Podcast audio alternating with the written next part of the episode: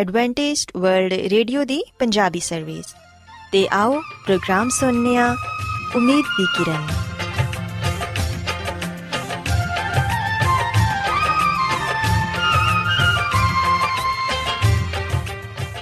ਸਾਥਿਓ, ਪ੍ਰੋਗਰਾਮ ਉਮੀਦ ਦੀ ਕਿਰਨ ਦੇ ਨਾਲ ਮੈਂ ਤੁਹਾਡੀ ਮੇਜ਼ਬਾਨ ਫਰਾਸਲੀਨ ਤੁਹਾਡੀ ਖidmat 'ਚ ਹਾਜ਼ਰ ਹਾਂ। ਸਾਡੀ ਪੂਰੀ ਟੀਮ ਵੱਲੋਂ ਪ੍ਰੋਗਰਾਮ ਸੁਣਨ ਵਾਲੇ ਸਾਰੇ ਸਾਥੀਆਂ ਨੂੰ ਸਾਡਾ ਪਿਆਰ ਭਰਾ ਸਲਾਮ ਕਬੂਲ ਹੋਏ। ਸਾਥਿਓ, ਉਮੀਦ ਕਰਨੀਆ ਕਿ ਤੁਸੀਂ ਸਾਰੇ ਖੁਦਾ ਤਾਲਾ ਦੇ ਫਜ਼ਲੋ ਕਰਮ ਨਾਲ ਖੈਰੀਅਤ ਨਾਲ ਹੋ। ਤੇ ਸਾਡੀ ਇਹ ਦੁਆ ਹੈ ਕਿ ਤੁਸੀਂ ਜਿੱਥੇ ਕਿਤੇ ਵੀ ਰਹੋ, ਖੁਦਾਵੰਦ ਖੁਦਾ ਤੁਹਾਡੇ ਨਾਲ ਹੋਣ ਤੇ ਤੁਹਾਡੀ ਹਿਫਾਜ਼ਤ ਤੇ ਰਹਿਨਮਾਈ ਕਰਨ। ਸਾਥਿਓ, ਇਸ ਤੋਂ ਪਹਿਲਾਂ ਕਿ ਅੱਜ ਦੇ ਪ੍ਰੋਗਰਾਮ ਨੂੰ ਸ਼ੁਰੂ ਕੀਤਾ ਜਾਏ, ਆਓ ਪਹਿਲਾਂ ਪ੍ਰੋਗਰਾਮ ਦੀ ਤਫਸੀਲ ਸੁਣ ਲਵੋ। ਤਫਸੀਲ ਕੁਝ ਇਸ ਤਰ੍ਹਾਂ ਹੈ ਕਿ ਪ੍ਰੋਗਰਾਮ ਦਾ ਆਗਾਜ਼ ਮਾਮੂਲ ਦੇ ਮੁਤਾਬਿਕ ਇੱਕ ਰੂਹਾਨੀ ਗੀਤ ਨਾਲ ਕੀਤਾ ਜਾਏਗਾ। ਤੇ ਗੀਤ ਦੇ ਬਾਅਦ ਬੱਚਿਆਂ ਦੇ ਲਈ ਬਾਈਬਲ ਮੁਕੱਦਸ ਚੋਂ ਬਾਈਬਲ ਕਹਾਣੀ ਪੇਸ਼ ਕੀਤੀ ਜਾਏਗੀ।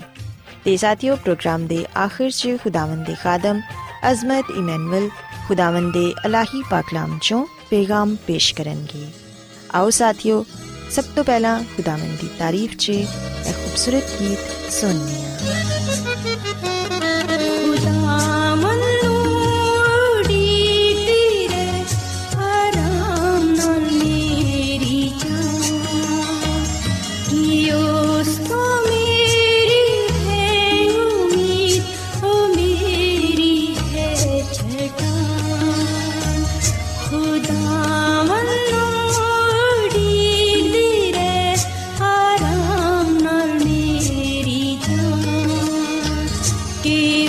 दोस्तों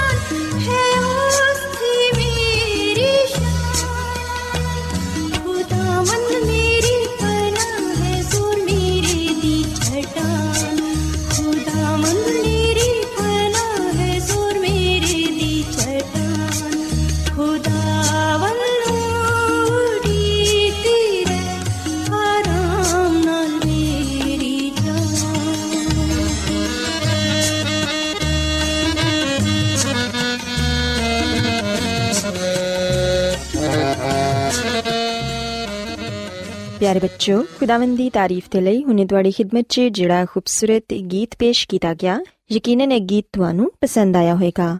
ਹੁਣ ਵੇਲਾ ਹੈ ਕਿ ਬਾਈਬਲ ਕਹਾਣੀ ਤੁਹਾਡੀ ਖidmat 'ਚ ਪੇਸ਼ ਕੀਤੀ ਜਾਏ। ਸੋ ਬੱਚੋ ਅੱਜ ਦੀ ਬਾਈਬਲ ਕਹਾਣੀ 'ਚ ਮੈਂ ਤੁਹਾਨੂੰ ਇਹ ਦੱਸਾਂਗੀ ਕਿ ਕਿਸ ਤਰ੍ਹਾਂ ਯਿਸੂ ਮਸੀਹ ਨੇ ਸ਼ਾਗਿਰਦਾਂ ਤੇ ਆਪਣੇ ਇਖਤਿਆਰ ਨੂੰ ਤੇ ਕੂਵਤ ਨੂੰ ਜ਼ਾਹਿਰ ਕੀਤਾ। ਪਿਆਰੇ ਬੱਚੋ ਕਲਾਮੇ ਮੁਕੱਦਸ 'ਚ ਲਿਖਿਆ ਹੈ ਕਿ ਇੱਕ ਦਿਨ ਯਿਸੂ ਮਸੀਹ ਗਲੀਲ ਦੀ ਝੀਲ ਦੇ ਕੋਲ ਕਫਰੇ ਨਹੂਮ ਦੇ ਨਜ਼ਦੀਕ ਬੈਠੇ ਸਨ। ਉਸ ਰੋਜ਼ ਵੀ ਲੋਕ ਬੜੇ ਸ਼ੌਕ ਨਾਲ ਉਹਨਾਂ ਦੇ ਗਿਰਦ ਜਮਾ ਸਨ। ਹਰ ਸ਼ਖਸ ਦੂਸਰੇ ਨੂੰ ਧਕੇਲ ਕੇ ਉਹਨਾਂ ਦੀ ਇੱਕ ਇੱਕ ਗੱਲ ਸੁਣਨ ਦੇ ਲਈ ਕਰੀਬ ਆਣਾ ਚਾਹੁੰਦਾ ਸੀ। ਪਿਆਰੇ ਬੱਚੋ ਯਿਸੂ ਮਸੀਹ ਦੇ ਕਰੀਬ ਹੀ ਕਿਨਾਰੇ ਤੇ ਦੋ ਛੋਟੀਆਂ ਕਸ਼ਤੀਆਂ ਵੀ ਖੜੀਆਂ ਸਨ। ਇਹ ਕਸ਼ਤੀਆਂ ਥੋੜੀ ਦੇਰ ਪਹਿਲੇ ਹੀ ਝੀਲ 'ਚ ਮੱਛਲੀਆਂ ਫੜਨ ਦੇ ਬਾਅਦ ਕਿਨਾਰੇ ਤੇ ਲਗਾਈਆਂ ਗਈਆਂ ਸਨ ਤੇ ਇਹਨਾਂ ਦੇ ਮਾਲਕ ਆਪਣੇ ਜਾਲ ਤੋਰੇ ਸਨ। ਪਿਆਰੇ ਬੱਚੋ ਉਹਨਾਂ ਚੋਂ ਇੱਕ ਕਸ਼ਤੀ ਸ਼ਮਾਉਨ ਪਤਰਸ ਦੀ ਸੀ ਤੇ ਦੂਸਰੀ ਯਾਕੂਬ ਤੇ ਯੋਹਨਾ ਦੇ ਬਾਪ ਜ਼ਬਦੀ ਦੀ ਸੀ। ਯਿਸੂ ਮਸੀਹ ਪਤਰਸ ਦੀ ਕਸ਼ਤੀ 'ਚ ਬੈਠ ਗਏ ਤੇ ਕਸ਼ਤੀ 'ਚ ਬੈਠ ਕੇ ਉਹਨਾਂ ਨੇ ਲੋਕਾਂ ਨੂੰ ਕਲਾਮ ਸੁਣਾਣਾ ਸ਼ੁਰੂ ਕੀਤਾ ਤੇ ਕਲਾਮ ਸੁਣਾਉਂਦਿਆਂ ਸੁਣਾਉਂਦਿਆਂ ਦੁਪਹਿਰ ਹੋ ਗਈ ਤੇ ਦੁਪਹਿਰ ਤੱਕ ਲੋਕਾਂ ਨੂੰ ਖੁਦਾਵੰਦ ਨੇ ਤਾਲੀਮ ਦੇਣਾ ਖਤਮ ਕਰ ਦਿੱਤਾ। ਸੂਰਜ ਆਸਮਾਨ ਦੀ ਪੂਰੀ ਬੁਲੰਦੀ ਤੇ ਚਮਕ ਰਿਹਾ ਸੀ। ਯਿਸੂ ਮਸੀਹ ਨੇ ਪਤਰਸ ਨੂੰ ਕਿਹਾ ਕਿ ਗਹਿਰੇ ਪਾਣੀ 'ਚ ਕਸ਼ਤੀ ਨੂੰ ਲੈ ਚੱਲ ਤੇ ਤੁਸੀਂ ਸ਼ਿਕਾਰ ਦੇ ਲਈ ਆਪਣੇ ਜਾਲ ਵੀ ਪਾਣੀ 'ਚ ਸੁੱਟੋ। ਪਿਆਰੇ ਬੱਚੋ, ਪਤਰਸ ਰਸੂਲ ਯਿਸੂ ਮਸੀਹ ਦੀ ਗੱਲ ਸੁਣ ਕੇ ਹੈਰਾਨ ਹੋ ਗਿਆ। ਦੁਪਹਿਰ ਦੇ ਵੇਲੇ ਮੱਛਲੀਆਂ ਫੜਨ ਦੇ ਲਈ ਯਿਸੂ ਮਸੀਹ ਨੂੰ ਕਹਿ ਰਹੇ ਸਨ। ਮੱਛਲੀਆਂ ਫੜਨ ਦੇ ਲਈ ਇਹ ਵਕਤ ਬਿਲਕੁਲ ਠੀਕ ਨਹੀਂ ਸੀ। ਉਹਨੇ ਜਵਾਬ ਚ ਕਿਹਾ ਕਿ ਇਹ ਉਸਤਾਦ ਅਸਾਂ ਰਾਤ ਭਰ ਮਿਹਨਤ ਕੀਤੀ ਏ ਤੇ ਕੁਝ ਹੱਥ ਨਹੀਂ ਆਇਆ ਮਗਰ ਤੇਰੇ ਕਹਿਣ ਤੇ ਮੈਂ ਪਾਣੀ 'ਚ ਜਾਲ ਸੁੱਟਣਾ ਵਾਂ ਤਾਂ ਕਿ ਮੱਛਲੀਆਂ ਨੂੰ ਪਕੜ ਸਕਾਂ ਪਤਰਸ ਤੇ ਇੰਦਰੀਆਸ ਨੇ ਬਾਦਬਾਨ ਖੋਲ ਦਿੱਤੇ ਤੇ ਕਸ਼ਤੀ ਝੀਲ ਦੇ ਦਰਮਿਆਨ 'ਚ ਲੈ ਗਏ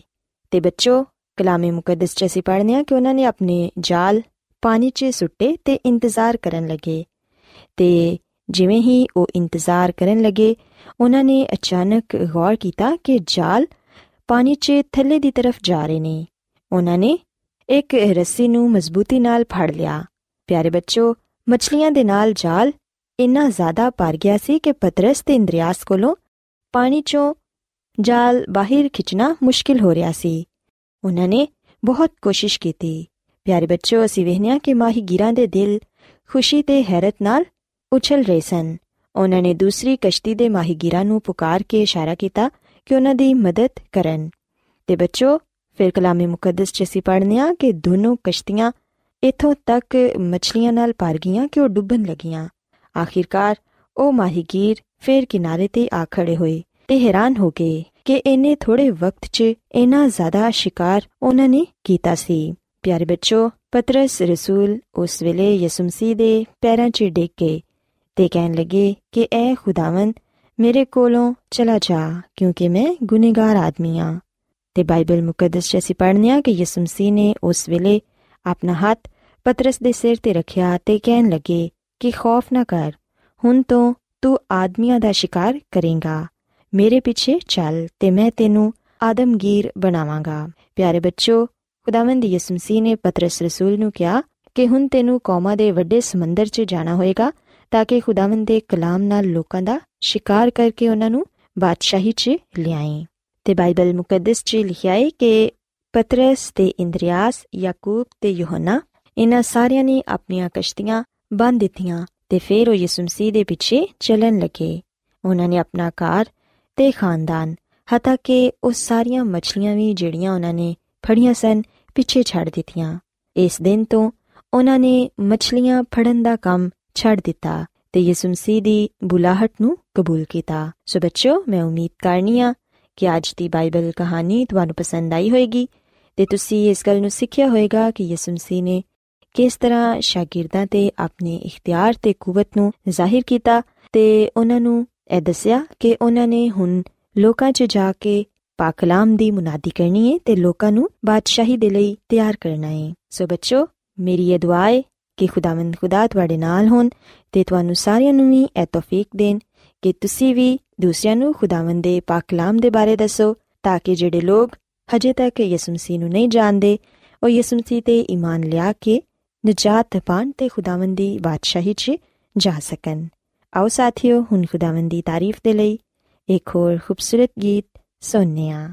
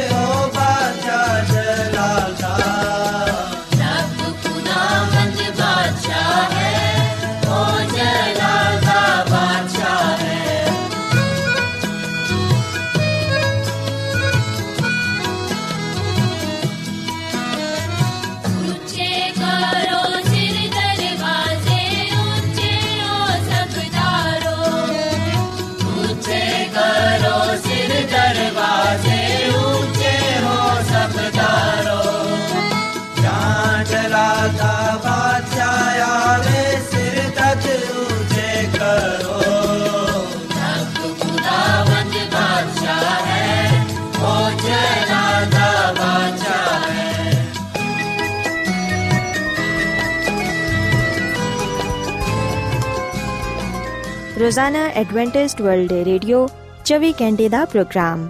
ਜਨੂਬੀ ਏਸ਼ੀਆ ਦੇ ਲਈ ਪੰਜਾਬੀ ਉਰਦੂ ਅੰਗਰੇਜ਼ੀ ਸਿੰਧੀ ਤੇ ਦੂਜੀਆਂ ਬਹੁਤ ਸਾਰੀਆਂ ਜ਼ੁਬਾਨਾਂ ਵਿੱਚ ਨਸ਼ਰ ਕਰਦਾ ਹੈ ਸਿਹਤ ਮਤਵਾਜ਼ਨ ਖੁਰਾਕ تعلیم ਖਾਨਦਾਨੀ ਜ਼ਿੰਦਗੀ ਤੇ ਬਾਈਬਲ ਮੁਕੱਦਸ ਨੂੰ ਸਮਝਣ ਦੇ ਲਈ ਐਡਵੈਂਟਿਸਟ ਵਰਲਡ ਰੇਡੀਓ ਜ਼ਰੂਰ ਸੁਨੋ ਸਾਡੀ ਪੰਜਾਬੀ ਸਰਵਿਸ ਦਾ ਪਤਾ ਲਿਖ ਲਵੋ ਇਨਚਾਰਜ ਪ੍ਰੋਗਰਾਮ ਉਮੀਦ ਦੀ ਕਿਰਨ post box number 32 Lahore Pakistan Adventist world radio ਵੱਲੋਂ ਪ੍ਰੋਗਰਾਮ ਉਮੀਦ ਦੀ ਕਿਰਨ ਨਿਸ਼ਰ ਕੀਤਾ ਜਾ ਰਿਹਾ ਹੈ ਹੁਣ ਵੇਲੇ ਹੈ ਕਿ ਅਸੀਂ ਖੁਦਾ ਦੇ ਪਾਕ ਕਲਾਮ ਚੋਂ ਪੈਗਾਮ ਸੁਣੀਏ ਤੇ ਅੱਜ ਤੁਹਾਡੇ ਲਈ ਪੈਗਾਮ ਖੁਦਾ ਦੇ ਖਾਦਮ ਅਜ਼ਮਤ ਇਮਨੁਅਲ ਪੇਸ਼ ਕਰਨਗੇ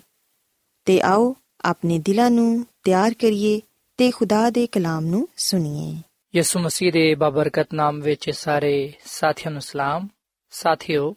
ਹੁਣ ਵੇਲੇ ਕਿ ਅਸੀਂ ਆਪਣੇ ਈਮਾਨ ਦੀ ਮਜ਼ਬੂਤੀ ਤੇ ਈਮਾਨ ਦੀ ਤਰੱਕੀ ਦੇ ਲਈ ਖੁਦਾਮ ਦੇ ਕਲਾਮ ਨੂੰ ਸੁਣੀਏ, ਸਾਥੀਓ ਅੱਜ ਅਸੀਂ ਬਾਈਬਲ ਮੁਕੱਦਸ ਚੋਂ ਇਸ ਗੱਲ ਨੂੰ ਸਿੱਖਾਂਗੇ ਤੇ ਇਸ ਗੱਲ ਨੂੰ ਜਾਣਾਂਗੇ ਕਿ ਖੁਦਾਮ ਦੀ ਯਿਸੂ ਮਸੀਹ ਦੀ ਦੂਜੀ ਆਮਦ ਕਿਸ ਤਰ੍ਹਾਂ ਹੋਏਗੀ। ਯਾਨੀ ਕਿ ਜਿਸ ਦਿਨ ਯਿਸੂ ਮਸੀਹ ਆਣਗੇ, ਉਸ ਵੇਲੇ ਕਿਸ ਤਰ੍ਹਾਂ ਦਾ ਨਜ਼ਾਰਾ ਸਾਨੂੰ ਵੇਖਣ ਨੂੰ ਮਿਲੇਗਾ। ਯਿਸੂ ਮਸੀਹ ਦੀ ਦੂਜੀ ਆਮਦ ਤੇ ਕਿਸ ਤਰ੍ਹਾਂ ਦਾ ਸਮਾਂ ਹੋਏਗਾ ਯਿਸੂ ਮਸੀਹ ਦੀ ਦੂਜੀ ਆਮਦ ਦੇ ਦਿਨ ਵਿੱਚ ਕੀ ਕੁਝ ਹੋਏਗਾ ਬਾਈਬਲ ਮੁਕੱਦਸ ਸਾਨੂੰ ਇਸ ਬਾਰੇ ਕੀ تعلیم ਦਿੰਦੀ ਏ ਕਿ ਯਿਸੂ ਮਸੀਹ ਕਿਵੇਂ ਜਾਂ ਕਿਸ ਤਰ੍ਹਾਂ ਆਪਣੀ ਦੂਜੀ ਆਮਦ ਤੇ ਇਸ ਦੁਨੀਆਂ ਵਿੱਚ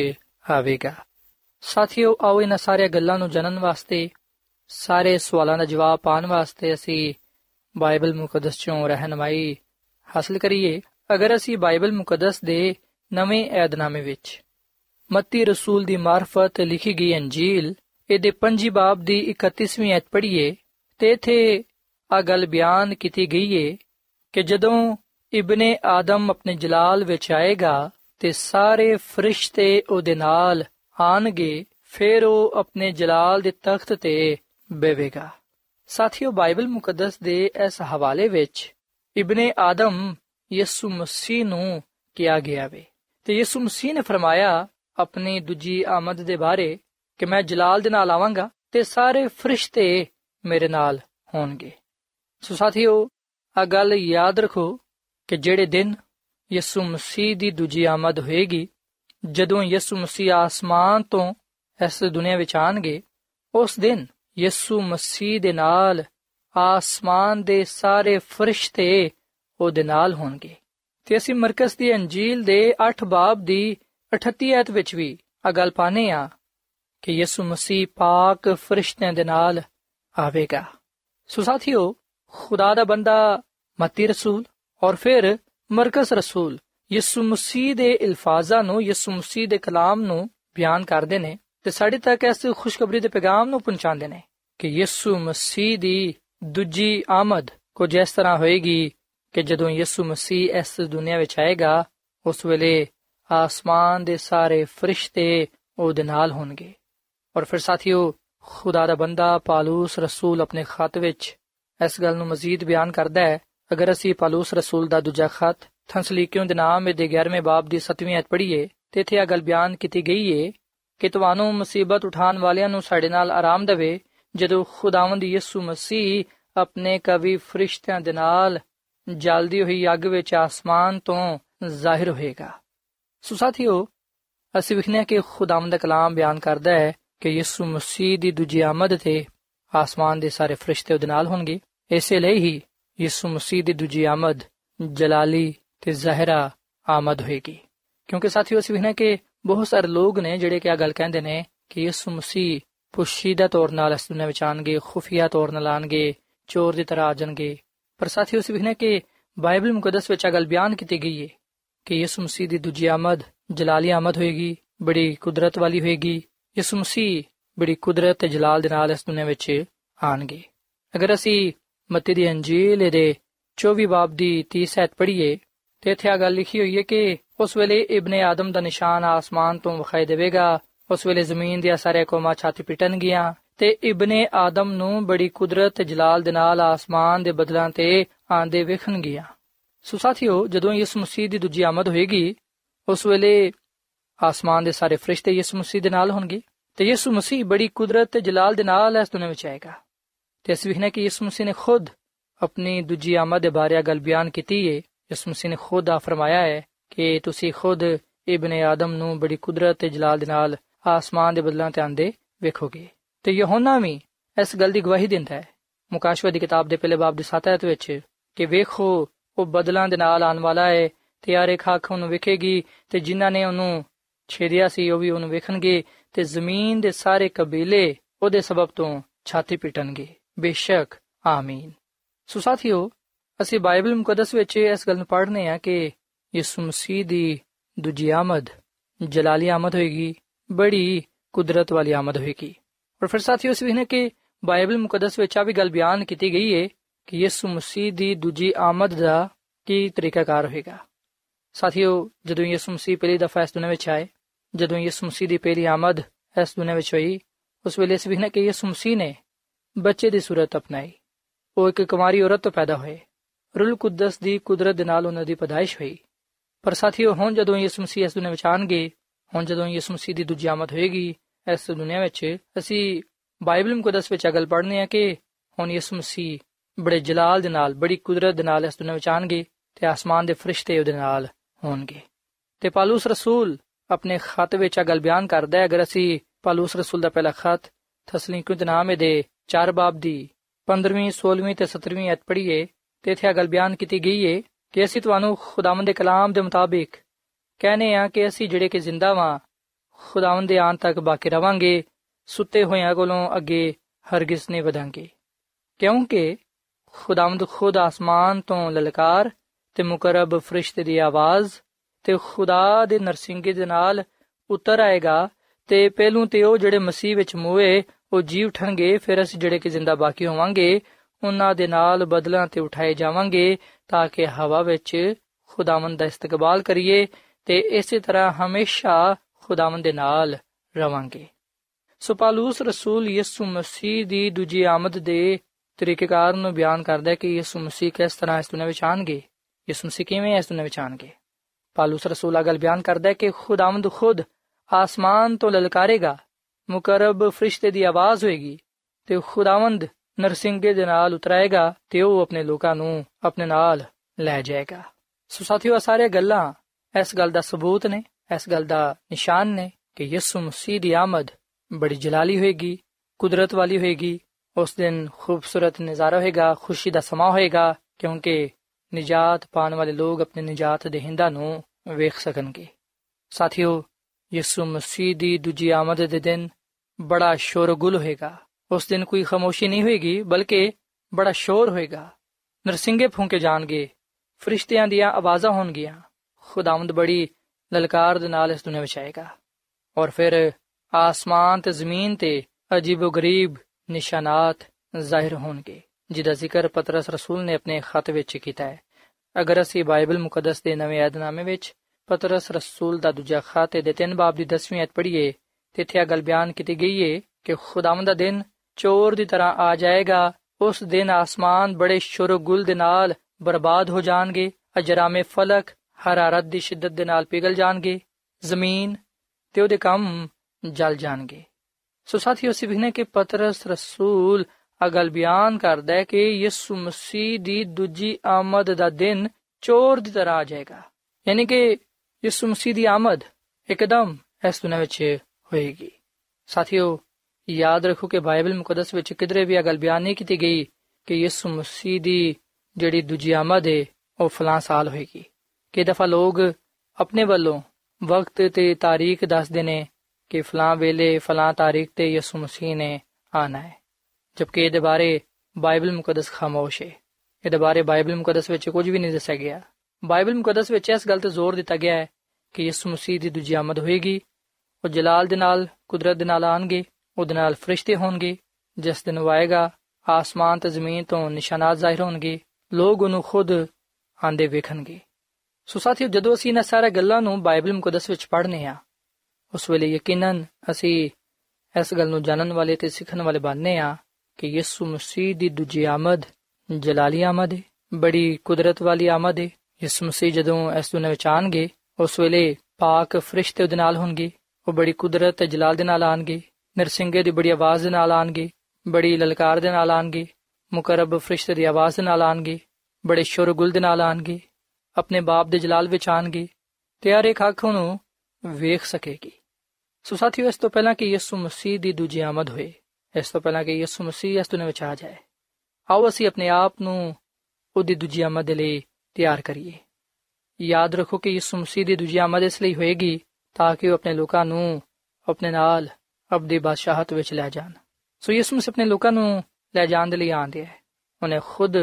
ਆ ਫਰਮਾਇਆ ਹੈ, ਉਹਦਾ ਆਵਾਦਾ ਹੈ, ਅਗਰ ਅਸੀਂ ਯਹੋਨਾ ਦੀ ਅੰਜੀਲ ਦੇ 14ਵੇਂ ਬਾਬ ਦੀ ਪਹਿਲੀ ਆਇਤ ਤੋਂ ਲੈ ਕੇ ਤੀਜੀ ਤੱਕ ਪੜ੍ਹੀਏ ਤੇ ਇਥੇ ਅਗਲ ਬਿਆਨ ਕੀਤੀ ਗਈ ਹੈ ਯਿਸੂ ਮਸੀਹ ਨੇ ਫਰਮਾਇਆ ਕਿ ਤੁਹਾਡਾ ਦਿਲ ਨਾ ਘਬਰਾਏ, ਤੁਸੀਂ ਖੁਦਾ ਤੇ ਈਮਾਨ ਰੱਖਦੇ ਹੋ। ਮੇਰੇ ਤੇ ਵੀ ਈਮਾਨ ਰੱਖੋ। ਮੇਰੇ ਬਾਪ ਦੇ ਘਰ ਵਿੱਚ ਬਹੁਤ ਸਾਰੇ ਮਕਾਨ ਨੇ। ਅਗਰ ਨਾ ਹੁੰਦੇ ਤਾਂ ਮੈਂ ਤੁਹਾਨੂੰ ਕਹਿ ਦਿੰਦਾ, ਕਿਉਂਕਿ ਮੈਂ ਜਾਣਾ ਵਾਂ, ਤਾਂ ਕਿ ਤੁਹਾਡੇ ਲਈ ਜਗ੍ਹਾ ਤਿਆਰ ਕਰਾਂ। ਤੇ ਅਗਰ ਜਾ ਕੇ ਮੈਂ ਤੁਹਾਡੇ ਲਈ ਜਗ੍ਹਾ ਤਿਆਰ ਕਰਾਂ, ਤੇ ਫਿਰ ਆ ਕੇ ਤੁਹਾਨੂੰ ਮੈਂ ਆਪਣੇ ਨਾਲ ਲੈ ਜਾਵਾਂਗਾ, ਤਾਂ ਕਿ ਜਿੱਥੇ ਮੈਂ ਵਾਂ, ਉੱਥੇ ਤੁਸੀਂ ਵੀ ਹੋਵੋ।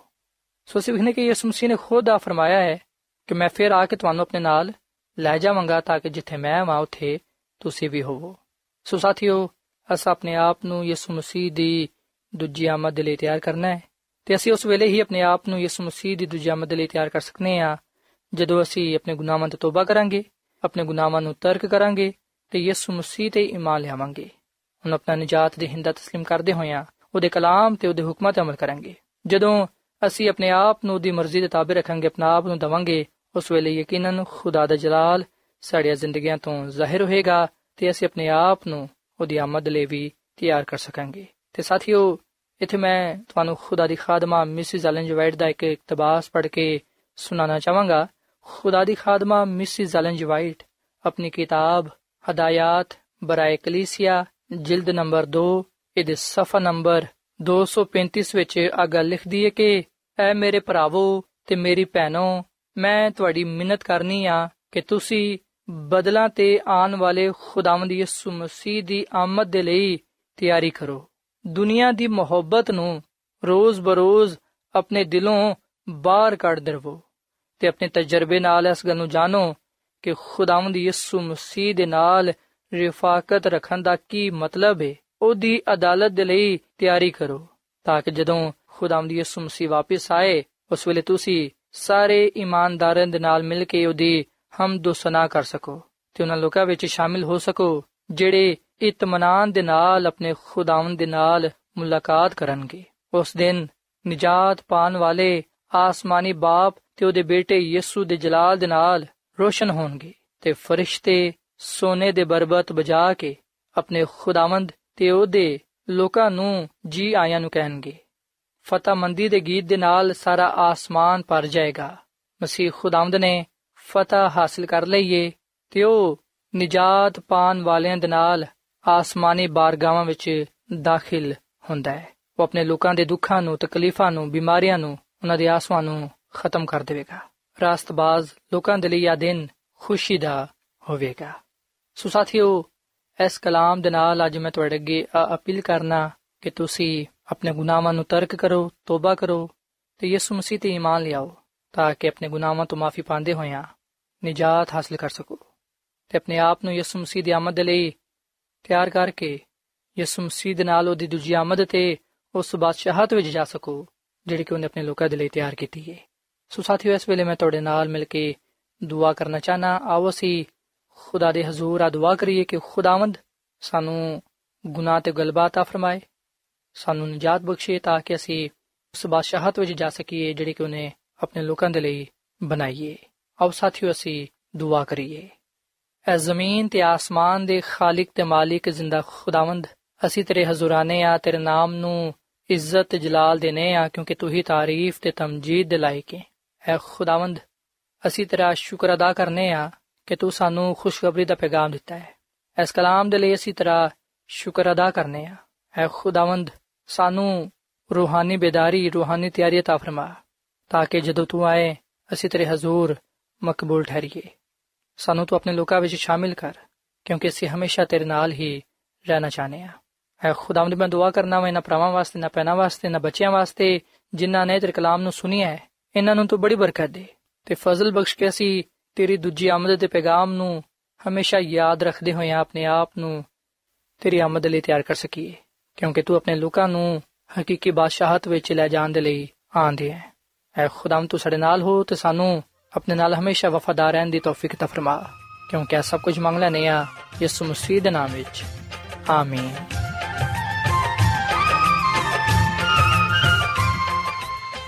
ਐਡਵੈਂਟਿਸਟ ਵਰਲਡ ਰੇਡੀਓ ਵੱਲੋਂ ਪ੍ਰੋਗਰਾਮ ਉਮੀਦ ਦੀ ਕਿਰਨ ਨਿਸ਼ਰ ਕੀਤਾ ਜਾ ਰਿਹਾ ਸੀ। ਉਮੀਦ ਕਰਨੀਆ ਕਿ ਅੱਜ ਦਾ ਪ੍ਰੋਗਰਾਮ ਤੁਹਾਨੂੰ ਪਸੰਦ ਆਇਆ ਹੋਵੇਗਾ। ਸਾਥੀਓ, ਅਸੀਂ ਚਾਹਨੀਆ ਕਿ ਤੁਸੀਂ ਸਾਨੂੰ ਆਪਣੇ ਖਤਾ ਤੇ ਈਮੇਲਸ ਦੇ ਜ਼ਰੀਏ ਪ੍ਰੋਗਰਾਮ ਨੂੰ ਬਿਹਤਰ ਬਣਾਉਣ ਦੇ ਲਈ ਮਫੀਦ مشਵਰੇ ਦਿਓ ਤੇ ਆਪਣੇ ਹੋਰ ਸਾਥੀਆਂ ਨੂੰ ਵੀ ਪ੍ਰੋਗਰਾਮ ਦੇ ਬਾਰੇ ਦੱਸੋ। ਖਤ ਲਿਖਣ ਦੇ ਲਈ ਤੁਸੀਂ ਸਾਡਾ ਪਤਾ ਨੋਟ ਕਰ ਲਵੋ। ਇਨਚਾਰਜ ਪ੍ਰੋਗਰਾਮ ਉਮੀਦ ਦੀ ਕਿਰਨ post box number 32 Lahore Pakistan پتہ ایک بار پھر سن لو انچارج پروگرام امید دی کرن post box number 32 Lahore Pakistan ਸਾਥਿਓ ਤੁਸੀਂ ਸਾਡਾ ਪ੍ਰੋਗਰਾਮ ਇੰਟਰਨੈਟ ਤੇ ਵੀ ਸੁਣ ਸਕਦੇ ਹੋ ਸਾਡੀ ਵੈਬਸਾਈਟ ਹੈ www.awr.org ਸਾਥਿਓ ਕੱਲ ਇਸੇ ਵੇਲੇ ਤੇ ਇਸੇ ਫ੍ਰੀਕੁਐਂਸੀ ਤੇ ਫਿਰ ਤੁਹਾਡੇ ਨਾਲ ਮੁਲਾਕਾਤ ਹੋਏਗੀ। ਹੁਣ ਆਪਣੀ ਮੇਜ਼ਬਾਨ ਫਰਾਜ਼ ਸਲੀਮ ਨੂੰ ਇਜਾਜ਼ਤ ਦਿਓ। ਖੁਦਾ ਹਾਫਿਜ਼।